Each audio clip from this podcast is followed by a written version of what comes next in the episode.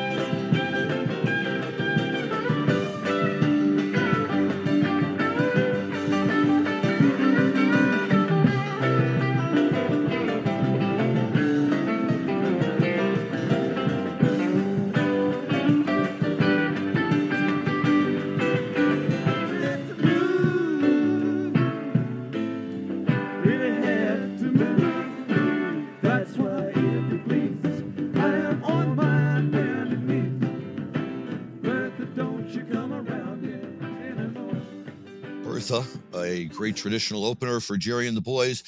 Uh, you would most often see it as a show opener, although it was known to pop up in different spots during shows from time to time. Whenever maybe Jerry just needed to center himself, he'd reach out, pull in a Bertha, and crank it out. If you remember the words, it was a plus. Um, at this point, though, uh, November 20th, 71, it's still a relatively new song, having been debuted earlier that year on February 18th at the Capitol Theater in Port Chester. It was never released on a studio album, but it is the opening tune on the Dead's live album, Grateful Dead, also known as Skull and Roses, or Phil's preferred name, Skull Fuck, which was promptly rejected by their label Warner Brothers. Uh, and it was released on September 24th, 1971. It's from shows in New York City at the Fillmore East and the Hammerstein Ballroom in the Manhattan Center. And Johnny B. Goode from Winterland uh, was one West Coast uh, edition that made it into the show. By late 1971, the Dead's transformation from Primal Dead to American Dead uh, was well on its way. This concert is a great snapshot of this time, uh, the show being more in the Americana camp uh, than it is within the Primal era, notwithstanding the presence of a killer 25 minute jammed out other one, uh, including Billy's uh, traditional drum solo lead in of the time. And uh, it's, it's great that they throw that in, but uh, the concert stands on its own with all of the you know newer newer material. Uh, the band was in transition. Pigpen missed th- this show and a number of the shows on this tour uh, as part of his continuing descent into his alcohol-related illnesses uh, that eventually took him in March of 1973. Keith Godchaux had been playing with the band since February, uh, but Mickey began his leave in February after one night at the Capitol Theater run. So this night is just five of them up on stage, playing their hearts out for the fine students of UCLA and other deadheads. Then a relatively new thing, uh, the group having just been recognized by the band in the liner message inside the Grateful Dead album stating, Dead Freaks Unite. Who are you? Where are you? How are you? Send us your name and address and we'll keep you informed.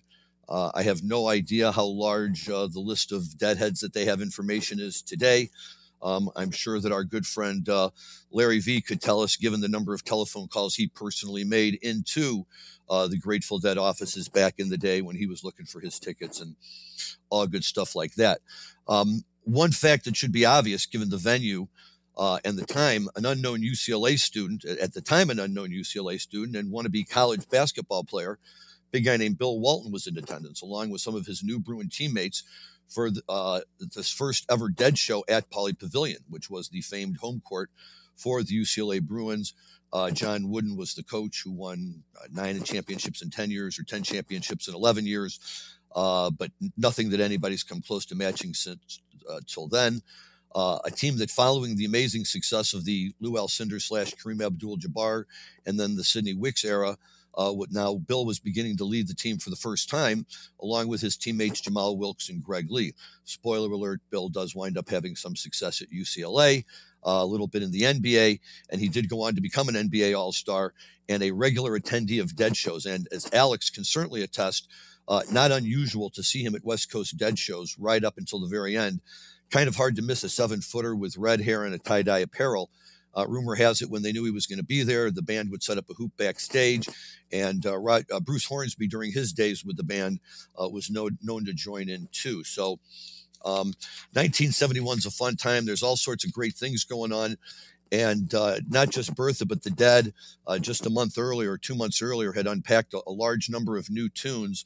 And um, let's roll the next one, Dan.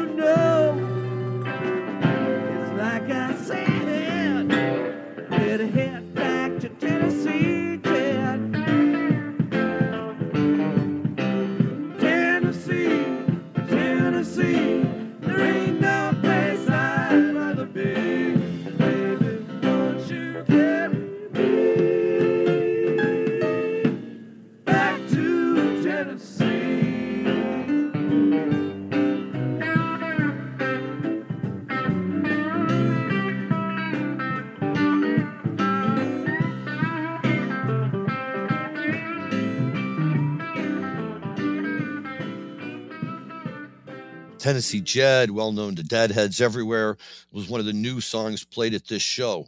Uh, Tennessee Jed, along with Mexicali Blues, One More Saturday Night, Ramble on Bro- Rose, and Jack Straw had all just been played for the first time ever one month earlier on October 19th, 1971, at the Northrop Auditorium in Minneapolis. Also, Keith uh, first show with the band a tune that more than most really captures the change in the band's direction as you have Garcia, previously of Dark Star, Saint Stephen, and the Eleven fame, twanging away musically and vocally on a song with a feel that's a cross between country western and a dash of rock and roll.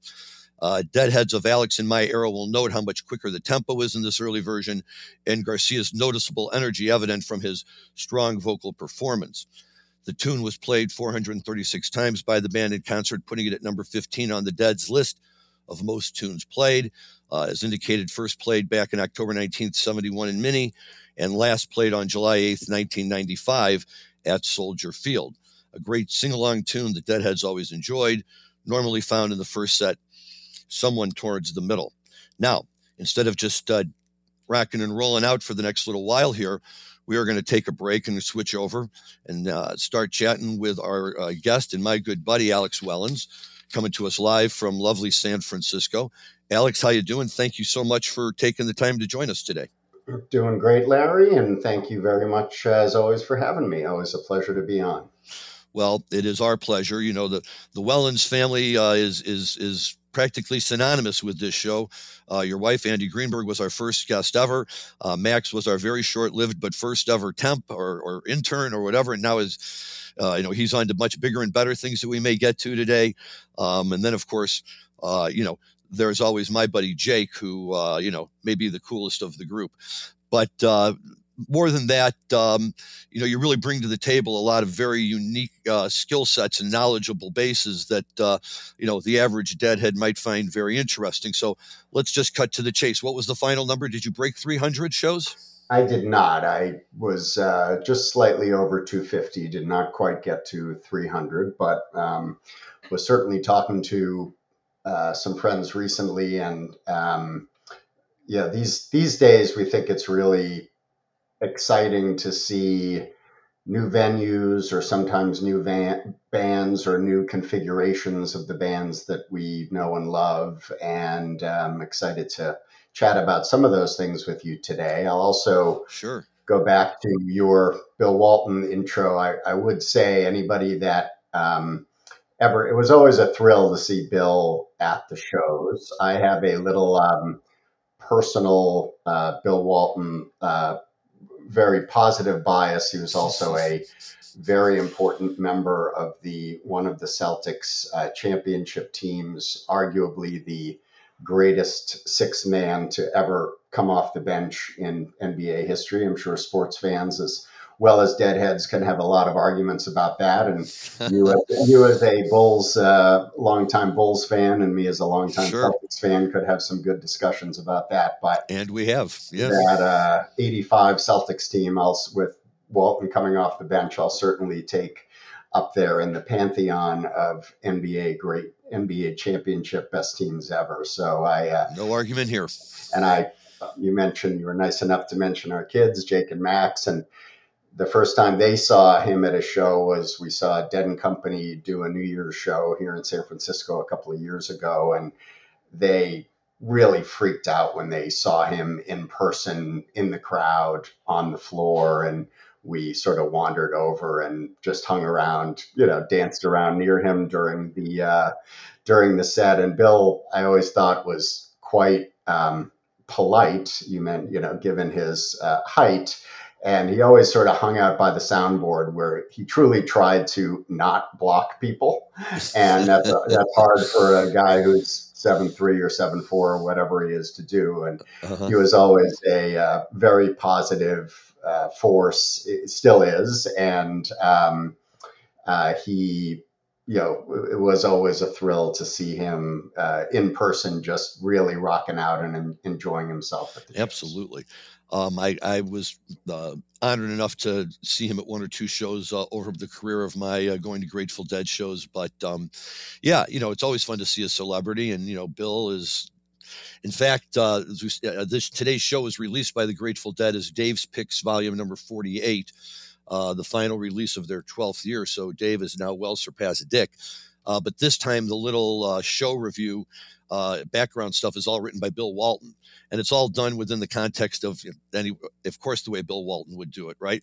Me getting to UCLA, me meeting Coach John Wooden, me meeting my teammates and understanding the big important role I was coming out here to fill, and here's the Grateful Dead coming onto our campus, and you know, it's great stuff, you know, and especially if you like Walton, it it it, it reads very well and it's very funny. But uh, yeah, he's a great connection into the shows and um, and uh, always fun to see.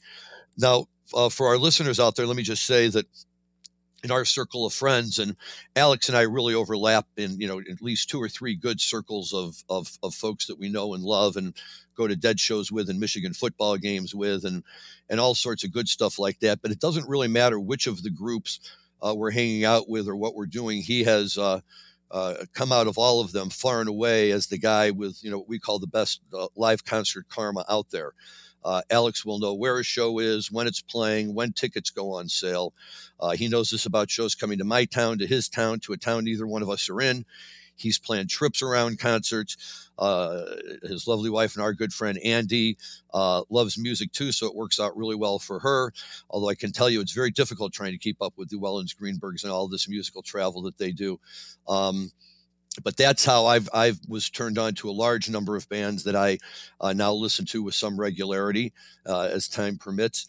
And uh, we always look and wait for Alex to come back and uh, give us a little update and some plugs on uh, the new stuff that he's seen out there that uh, certainly hasn't really crossed our radar yet. So, Alex, I know you've been very busy attending shows lately. what are some of the good ones out there? Who are some of the people you're seeing that you're you're really raving about? Well, you know, one thing I wanted to bring up today was uh, my wife Andy and I were lucky enough to go to Vegas a couple of weeks ago and see U2 at the Sphere. Oh, And I mentioned, uh, you know, new venues and new experiences. And, you know, Larry, for guys like us that have seen uh, more than our fair share of concerts, uh, you know, now certainly well over into the thousands when you add dead shows with many, many other shows we've seen over the last uh, 40, 50 years. Um, uh, the, you know, it's, it's, it's when you see, it's, it's pretty rare that you or I will go to a concert, whatever it is, and say, wow, I've never seen anything like that before. And that was certainly the case at the Sphere. So for those folks who may not be aware, the Sphere is a new concert and entertainment venue in Las Vegas. It's built by James Dolan, who owns Madison Square Garden, and the Sphere is they actually broke it out as its separate own separate public company. So there's Madison Square Garden, uh, and now there's the Sphere is publicly traded. So there's some inf- a lot of information out there. It is really it is as its name implies, it is a sphere. Uh, it is enormous. It's down by the closest Vegas hotel. For those of you who know Vegas a little bit, it's the closest hotel is the Venetian. It's technically connected to the Venetian uh, Convention Center.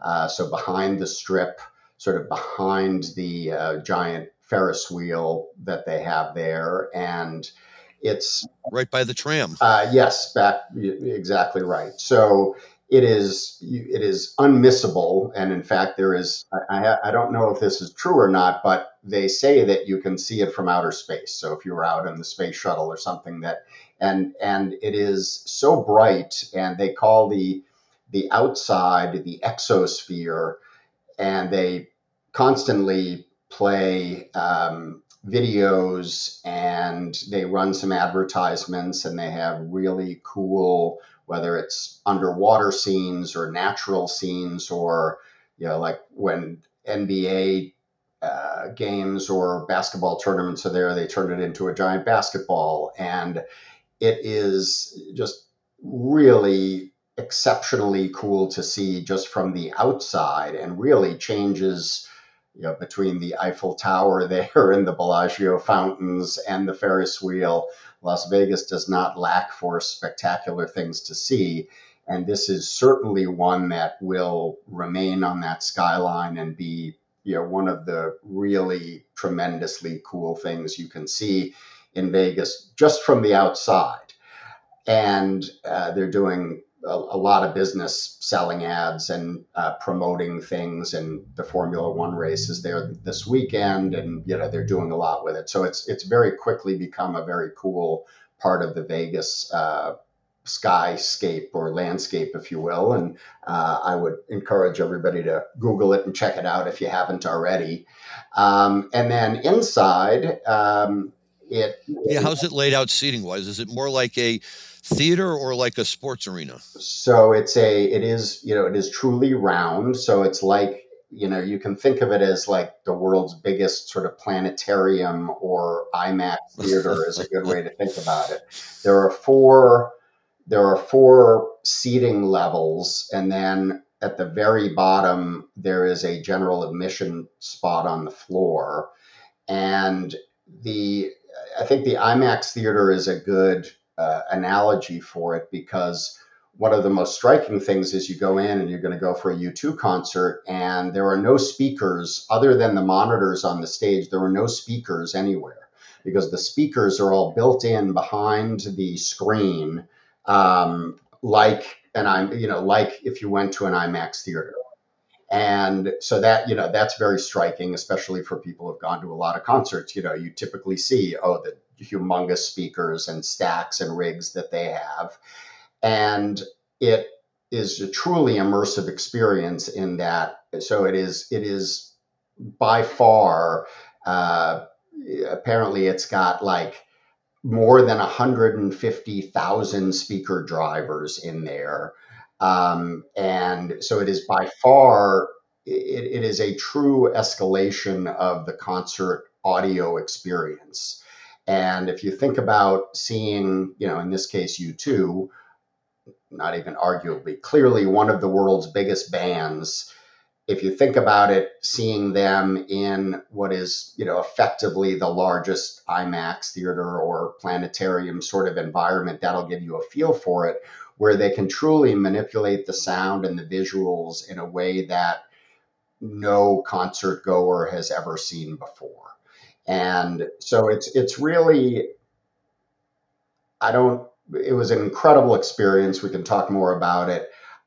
I don't want to see every concert like that, but it is a truly unique next level concert experience which again if you you know guys like us luck, luckily enough to see a lot of things and go to a lot of shows in our time it's it's truly something that is a next level sort of next generation experience in terms of sound in terms of visuals in terms of the whole experience and so I feel very fortunate that I was able to see it. And, um, yeah, we'll talk about, we can talk about the future there. U2, U2 is, uh, they're committed to playing there through February. They're basic for the weeks they're there. They play, I think, three shows a week Wednesday, Friday, Saturday.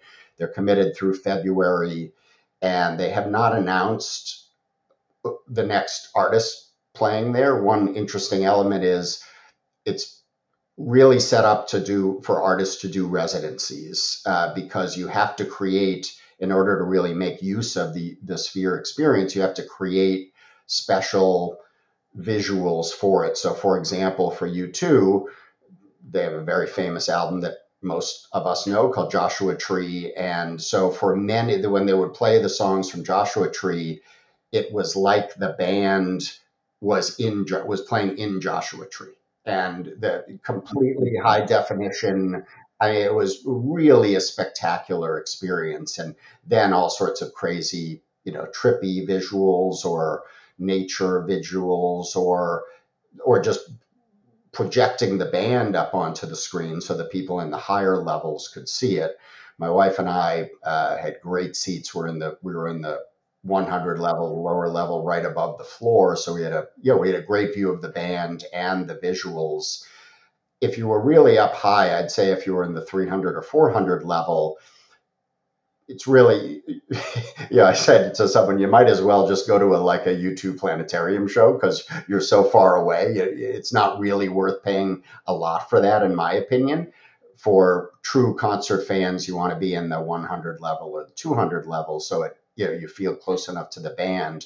And the GA um, is quite small, and you can get really close to the band. And it wasn't overly packed down there when um, when we were there. We just like being a little above that, so no one's blocking it. And also, we really wanted to make sure we could see the the visuals very clearly. So it was a tremendous experience. I think. Uh, it'll be very, very interesting to see what kind of bands they get. Um, certainly in the jam band um, genre. There's there's quite a bit of chatter that Phish is going to do something there. Um, the Sphere holds about eighteen thousand people, so it's like a you know United Center or Madison Square Garden or Chase Center out here. Phish, you know, certainly has no problem selling out the Baker's dozen shows at the uh, at the Garden, and so they they would be an ideal type of band to do that. Well, and they're so creative. It would be wonderful to see them take advantage of that. You know, I, as you're describing all of this, I'm thinking what we missed out on, right? We saw our share of uh, dead shows in Las Vegas, of course, was outside in the hot sun.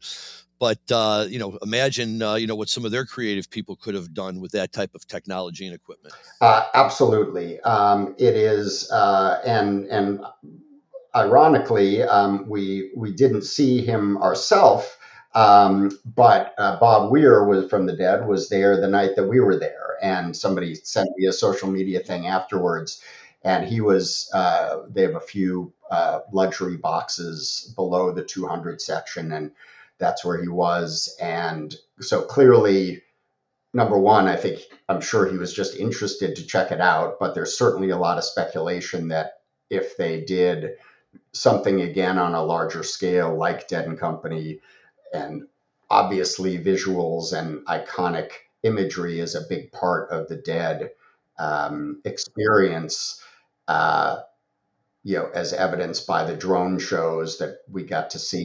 Uh, i was at the boulder dead and company shows and the, the the drone show there again was super cool. I'd never seen one in person before that and it just made a made for a really cool experience. And you know you, you take that you know and multiply you know exponentially cooler um, things you can do with visu- with visuals and with video in the sphere so you know i think it's safe to say that some jam bands will play there for sure and i think you know Phish would be a, a great candidate and I have no doubt that they could sell out a lot of shows there and, and do a, a big Vegas run. So so we'll we'll see about that. Yeah, they're out there every year over Halloween anyway, playing at one of those venues out there. They, why not switch over to that? That would be great. That would really be a lot of fun. Can they can they have sporting events in this thing? Uh, I guess you technically could. I don't think it's not really designed for that. On right now, they're running. Um, they have sort of a nature planetarium show um, that is running on non-show days. I think it's a Richard Attenborough um, type. You know, it's supposed to be amazing, and it really shows off the audio and visual uh, uh, power of the sphere. And I, it's I, I, saw some stat that they're doing like a million dollars a day in ticket sales for that. So yeah, they're they're using it for a lot of different things. And um, you know, you just mentioned the Vegas experience with you know Phish and others, and uh, the U2 show was really cool. It um, uh, we are we're good. You know, we're big U2 fans. I've probably seen them a dozen times or so. I don't you know normally like travel around to see them, but love their music.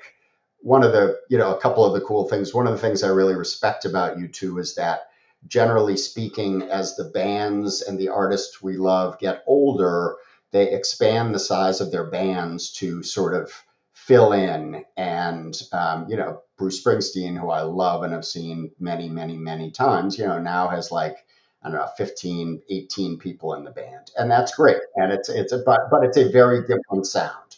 Um, the Rolling Stones, whenever, the, you know, for, for many years now, when they have toured, they have you know 12 people on stage background singers and horns and and it's great it, it's part of this big show experience but one thing i think is really special about U2 is that it's still the four guys now in this case larry mullins is not on drums he uh, is ill i believe so they've got somebody else sitting in but it is still just those four guys and i think that's and it always has been and i think that's one super impressive thing about them and you know they played a lot of their classics. Uh, it's billed as Achtung Baby, so they do a lot of songs from Achtung Baby. They also, as I mentioned, they do a lot of uh, Joshua Tree songs, a lot of you know, a lot of others. Um, but you know, all the the monster hits that you want to hear, "Mysterious Ways" and "One" and um, uh, Vertigo and Where the Streets Have No Name and Elevation, Beautiful Day, all you know, all the big ones that you want to hear. They also played some rarities, and um, they definitely brought in some Vegas elements to it. They uh, at one point did a little clip of uh, Viva Las Vegas during one of their songs. They brought in a, a, My Way, a little snippet of My Way during one of the songs, so it's sort of the nod back to the Rat Pack and things like that. So, you know, they made it very cool and special, and they do mix the set list up um, uh, pretty much every night. They have, you know, it's it's like most big artists, it's the standard set list, and then they have four or five spots where they'll mix in different songs every night. So, really cool experience. Highly recommend it. And again, anytime you can see something really new and different and cool at this point, I think it is uh, that makes it special for uh, concert goers like us who have uh, been very fortunate to see see a lot. How is it in terms of you know getting in and out of the, the venue before and after the shows? Do they move the crowd well? Do you have long lines there? You know, it... yeah, I, th- I, thought they moved it pretty well. It was not. I, I the first few shows I read about, people were really complaining about lines and how long it took to get in and out. We didn't really experience that. There was a little delay to get out. And, you know, look, it's like anything in Vegas. It takes you a half hour to get, like, as you know, you've been there. We've been there together. You've been there many times. Like, just to get to whatever hotel you're going, you know, if one to get to the Aria from the Cosmopolitan, which are right next to each other, it'll take you a half hour so it's certainly, you know, you don't just like walk in, but yeah, I thought they did a pretty good job. Okay. Okay. So be one of those places that will, uh, I will certainly look forward to getting a chance to go and check out one of these days. And, uh, you know, maybe a Phish decides to play there. That could be impetus enough to uh, get up and make my way over there. So very cool.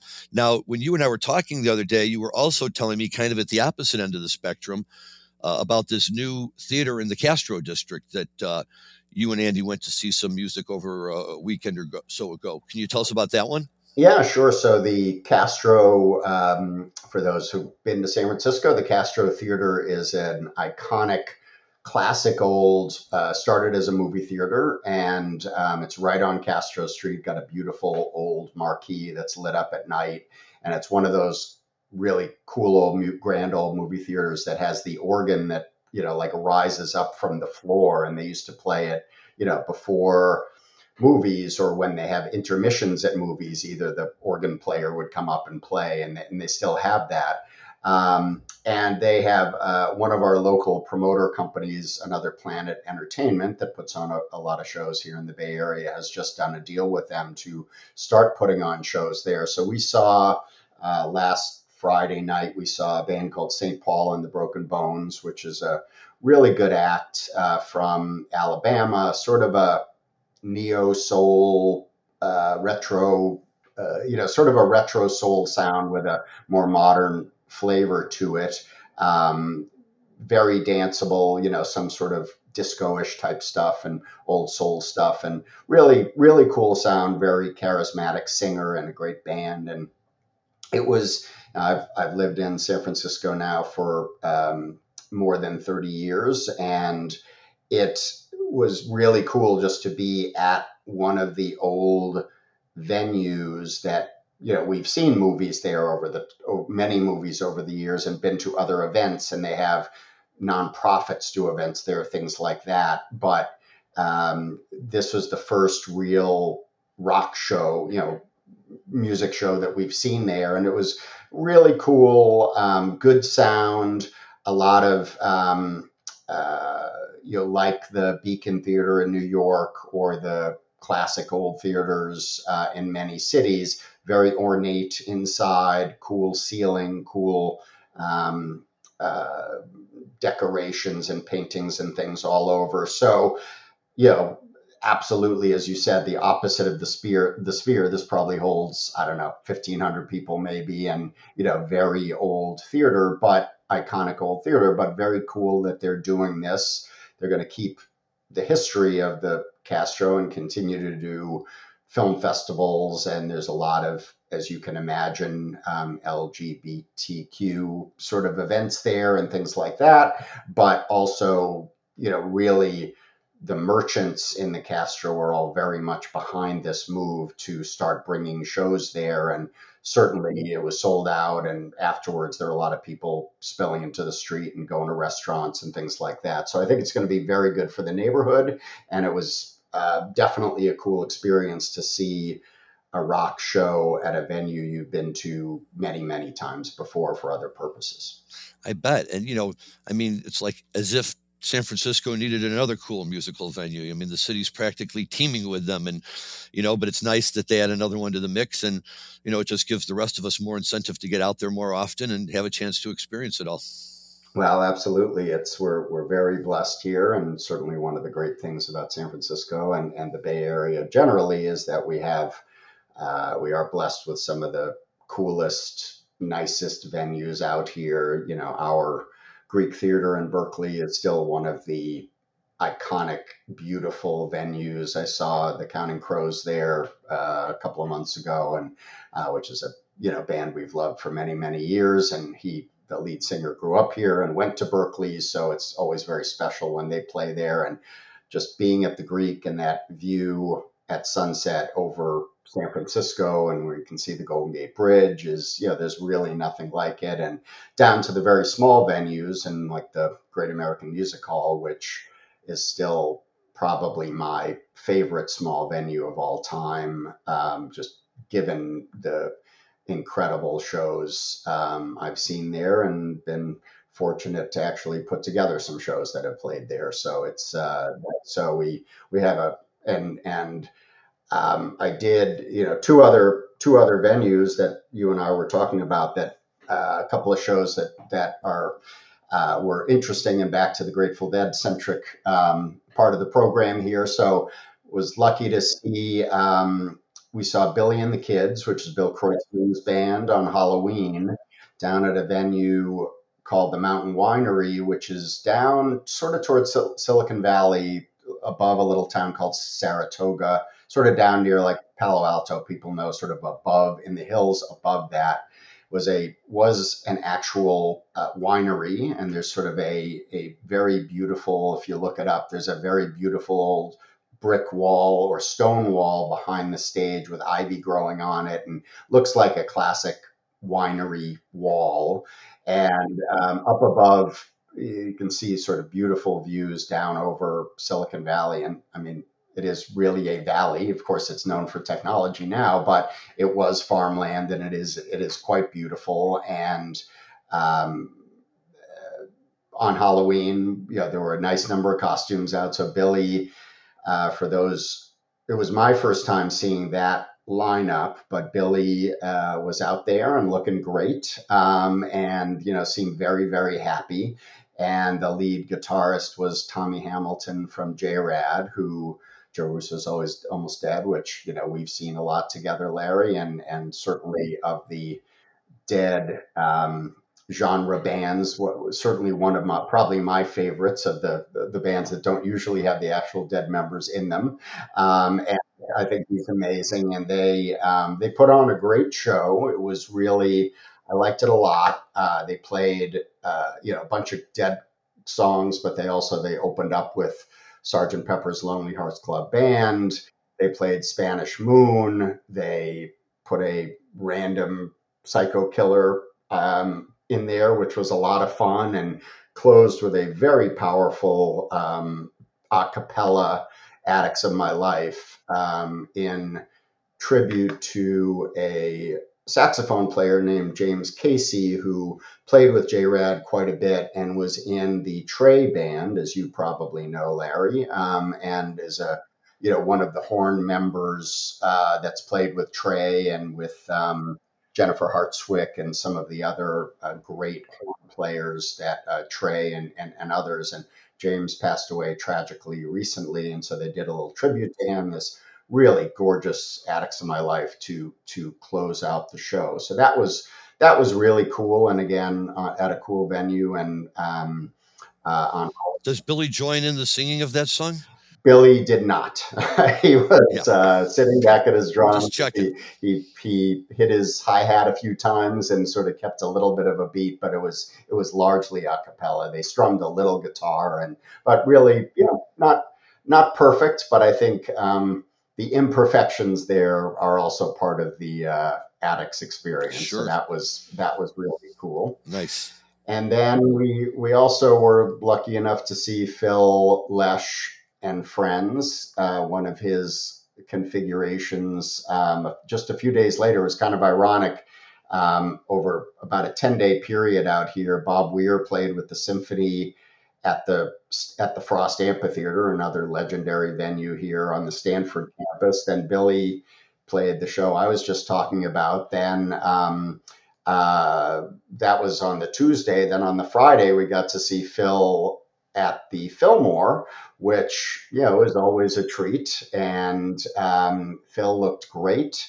And at 83, he was you know out there till almost midnight, smiling you know up a storm, and played with a bunch of young guys, mostly young guys that um, you know very talented. Eric, Eric Krasno and um, a, a number of you know really talented young musicians, which I always think uh, I, I always really respect about Phil. He surrounds himself with a number of younger players that push the envelope and and, and push him, and uh, he's clearly having a lot of fun out there. And you know, certainly you can't talk about legendary San Francisco venues and not mention the Fillmore. So that was always a great experience and super lucky to be here in San Francisco, be able to see these things. And um, there was, uh, there were two, I was looking back at the, you know, thinking about those two shows and there were two songs that were repeated at each. Uh, they, they,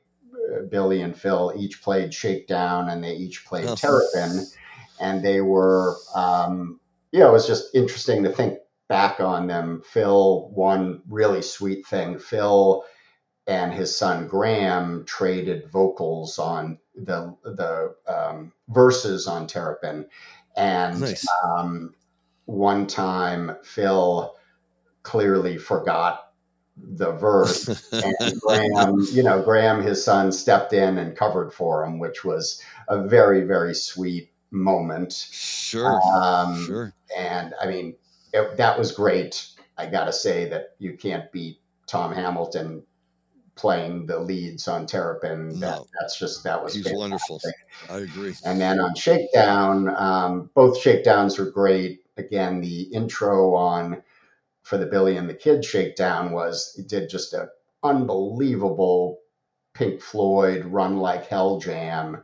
And that was the beginning of the second set. And we thought we were going to get the full Pink Floyd experience there, but they just then ripped into Shakedown, which was uh, you know also really really cool. So Yeah. um, you know, been very fortunate, seen some good stuff recently at some very cool venues, and Excellent. definitely encourage the listeners if you haven't been to these places, uh, you know, head out to Vegas or come out to San Francisco and some come check out some of the cool places to see live music here. Okay, I'm in. You've convinced me again. We, my wife and I learned the hard way. You run the risk if you blow off a show that Alex recommends. Uh, I've told the story before. Down the last time we were all down at Jazz Fest, and uh, Karl Denson and his group were doing the Allman Brothers at some small little theater. And my wife hesitated back and forth and finally decided she needed those extra hours of sleep. And when I came back and walked in the door, the first thing she said was, Don't tell me that was the highlight of the weekend. I'm like, Of course it was the highlight. You think Alex is going to schlep us to somewhere if it's not the highlight? Of course it was.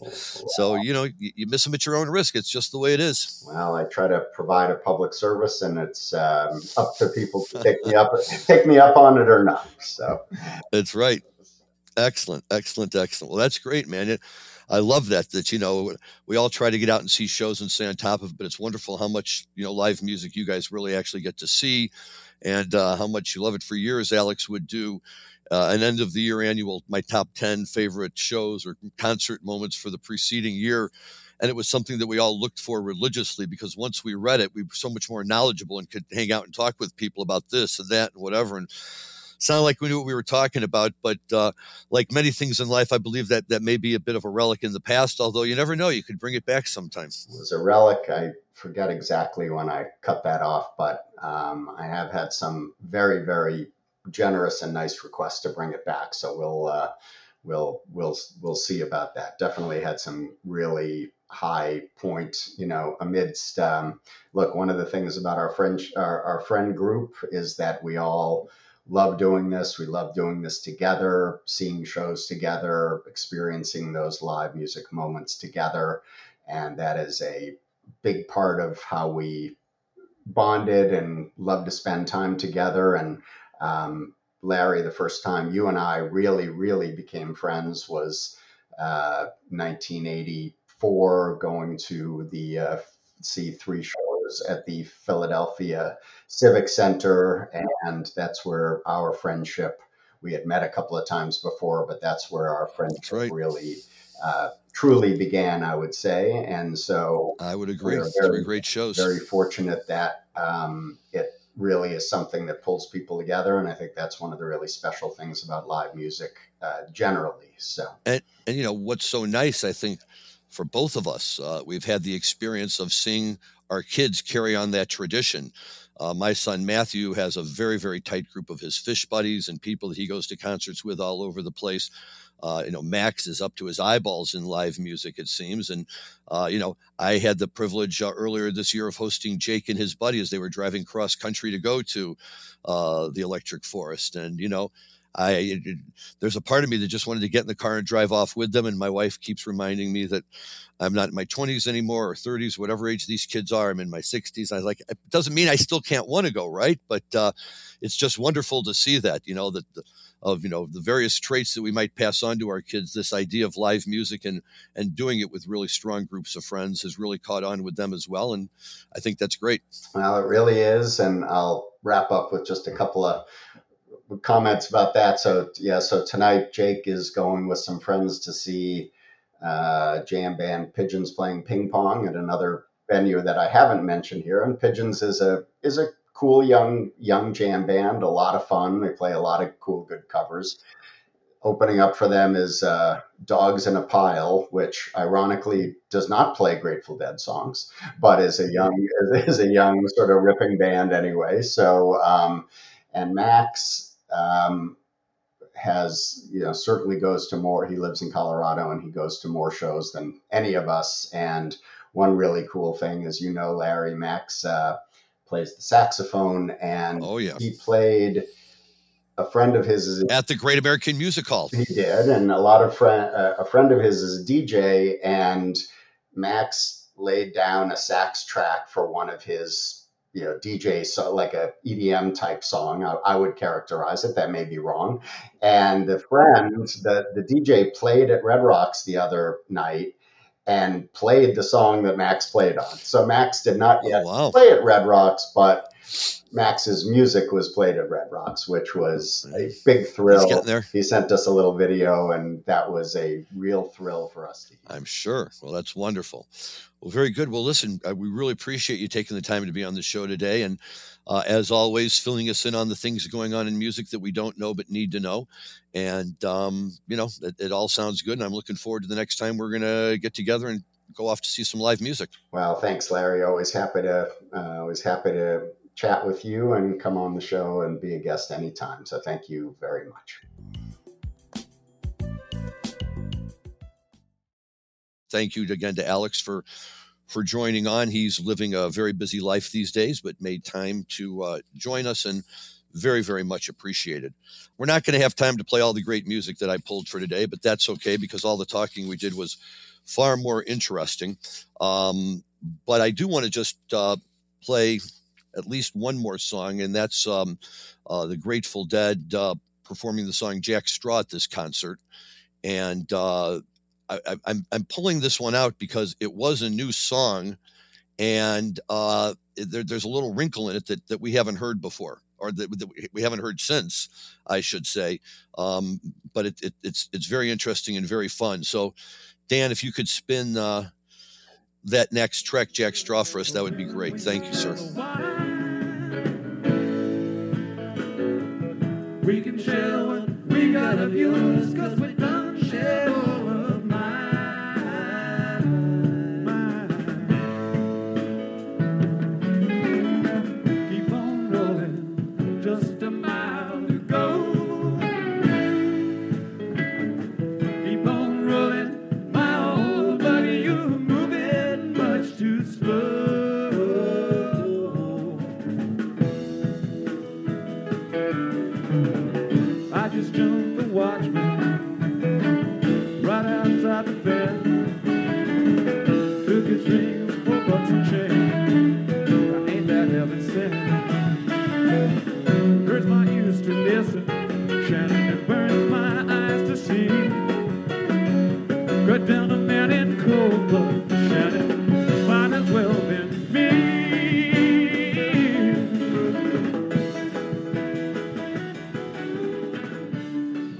So we talked about them playing a lot of new songs at this uh, at this show and, and at UCLA, uh, and this is another one that's just a month old. Uh, everyone loves Jack Straw, uh, even this band, which is why it checks out uh, very high on the list of most tunes played by the band with 476 performances. Uh, the last one on July 8th, 1995, at Soldier Field as well. But in this early version, there's a little bit of a change from the version we all know and love. And the first thing to know that most people may not know is that this is a song that was written by Robert Hunter and Bob Weir. Garcia did not write this song. Um, and, and, you know, I, I don't know that people really understand that or know it. Um, but this is important that, you know, that Hunter uh, and Weir did compose some songs together. Uh, and this is one that Jerry did not write, uh, that Bobby may not get enough credit for. Um, but it was always sung, at least ever since I started seeing them. And, uh, you know, pretty far back with Jerry and Bobby sharing the verses um, uh, as they would be trading off verses, uh, you know, as, as they go through the song. However, in this early version that we're hearing before the Europe 72 tour, when the song, you know, originally came out, Bobby sang all the verses, uh, like we just heard. I just jumped the watchman right outside the fence was always sung by Jerry, but here Weir sings it. I'm not sure the reason for the change, but I like it a lot better with Jerry singing his verses, the other one being the Gotta Go to Tulsa First Train We Can Ride verse. Um, the first time, though, that Jerry joined him on vocals was May 3rd, 1972, at the Olympia Theater in Paris. And that just also happens to be um, the version of the song that wound up on Europe on the Europe 72 album. So maybe Garcia knew what he was doing at the time and made sure he'd get a little more of that airplay too. Um, uh, although in its earlier years, the song would appear in either the first or second set. After their 75 hiatus, it became almost an exclusive first set song. And after Brent joined the band, it was almost always a, a show opener.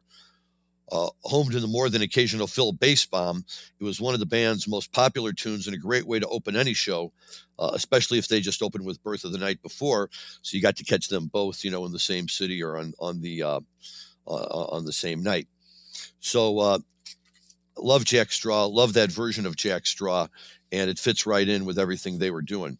I do have one quick marijuana story today that I want to throw out there. So uh, before I do, we'll give Dan a chance to display his creativity here.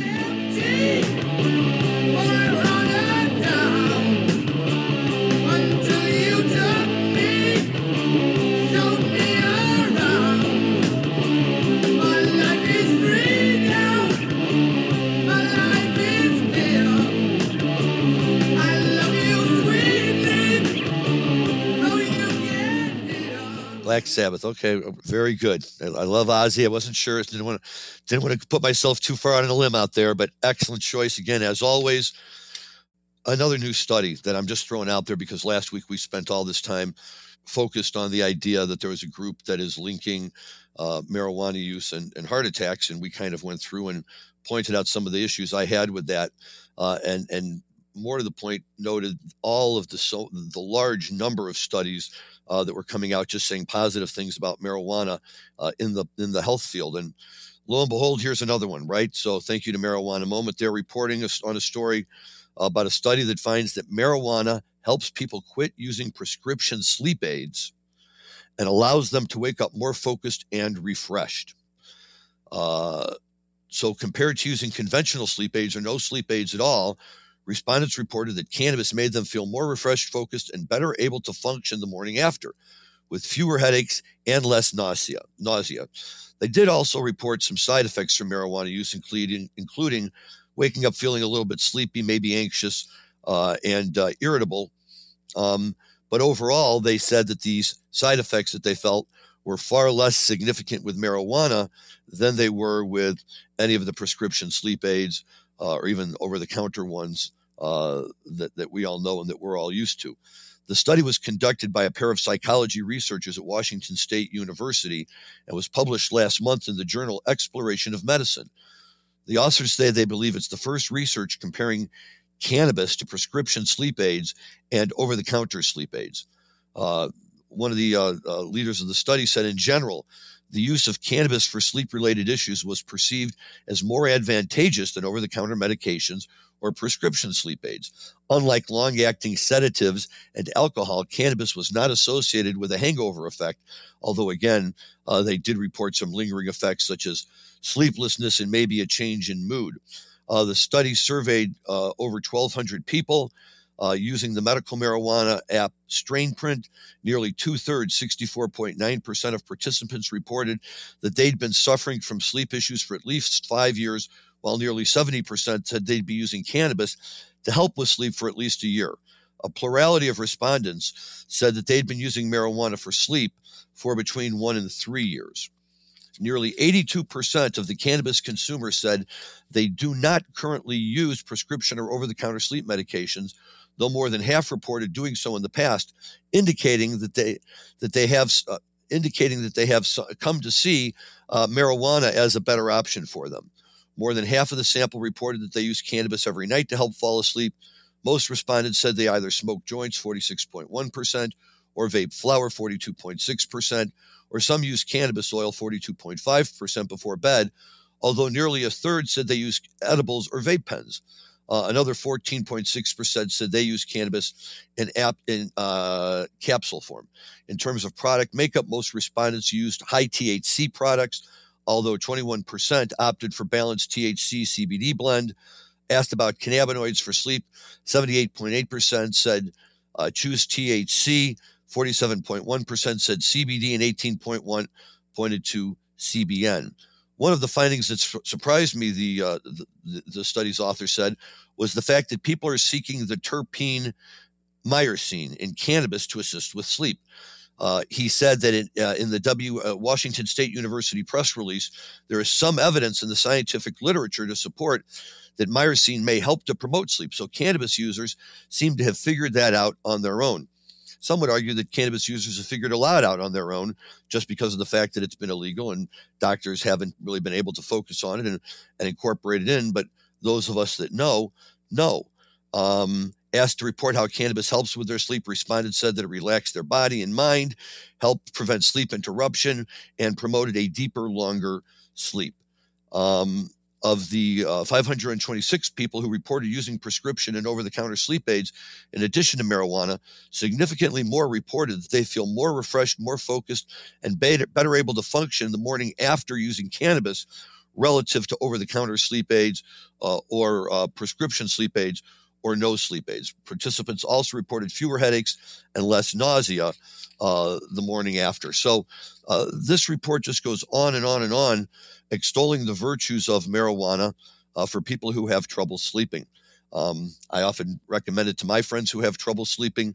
Uh, some are willing to give it a try, some don't want to. Uh, all very well understood. Um, but the studies that I've seen uh, that relate to this, as well as personal experiences on my own and uh, as reported from other people, uh, is that marijuana does provide uh, a very valuable benefit for certain people, some groups of people, certainly. Uh, when it comes to uh, helping promote sleep, reduce the stress and anxieties of the day, and kind of put your brain in a place where you can get yourself into a sleep mode.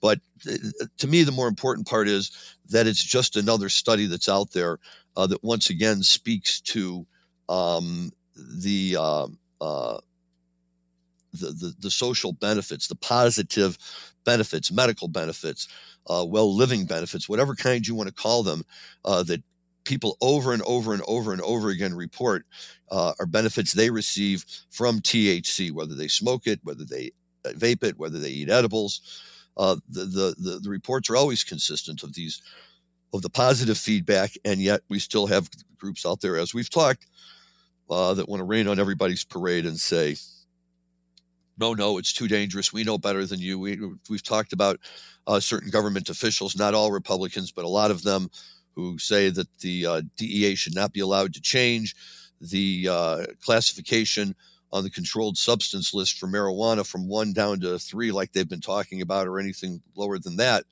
unless Congress is consulted and gets to have a say in the matter. People just get these outsized opinions and, and a true lack of understanding about what they're talking about. And that's where a lot of this uh, uh, confusion comes from.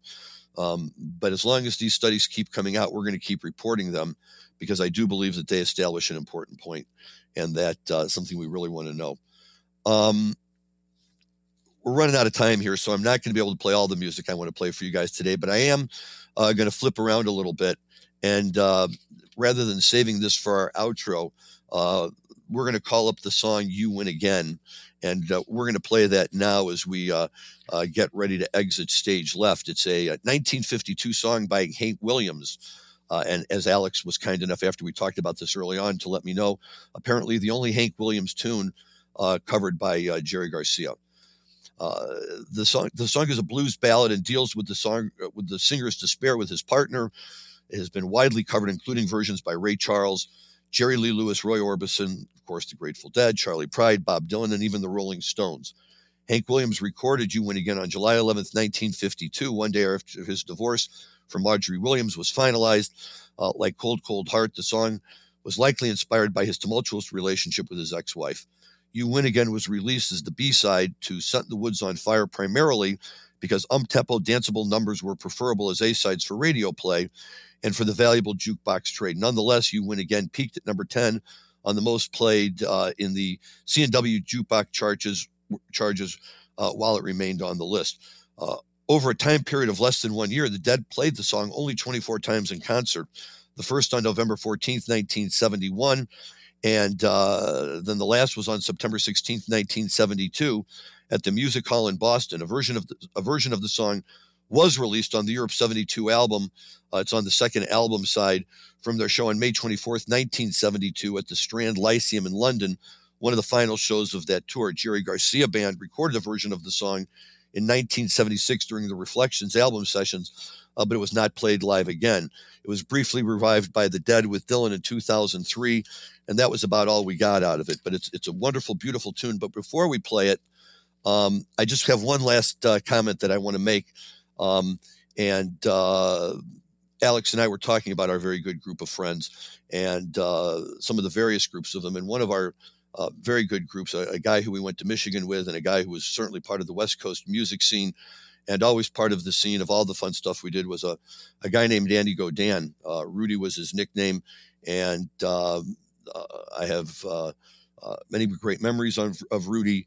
Um, it, we suffered a brutal loss, our group, uh, two weeks ago uh, when Andy, formerly of Detroit, Ann Arbor, New York City, and most recently uh, for a number of years, Marin County, passed away. Andy was a good friend, albeit one with a famous temper. He was someone who made an art out of enjoying life to the fullest.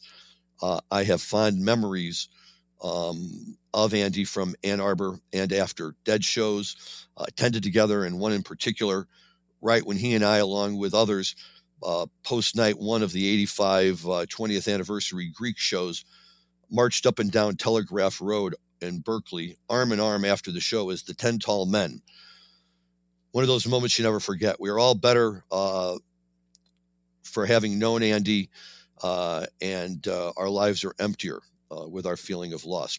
My condolences to his wife, Suzanne, and to his daughters, Lily and Grace. May your memories of uh, Andy always be a blessing for all of you. And I would say the same to our uh, strong group of friends, many who were able to make it out to California a week or two ago for a memorial service for Andy. Uh, we will always remember him in our hearts and uh, he was just a fun loving guy. So, uh, with that, I will say uh, have a great week. Have a very happy Thanksgiving.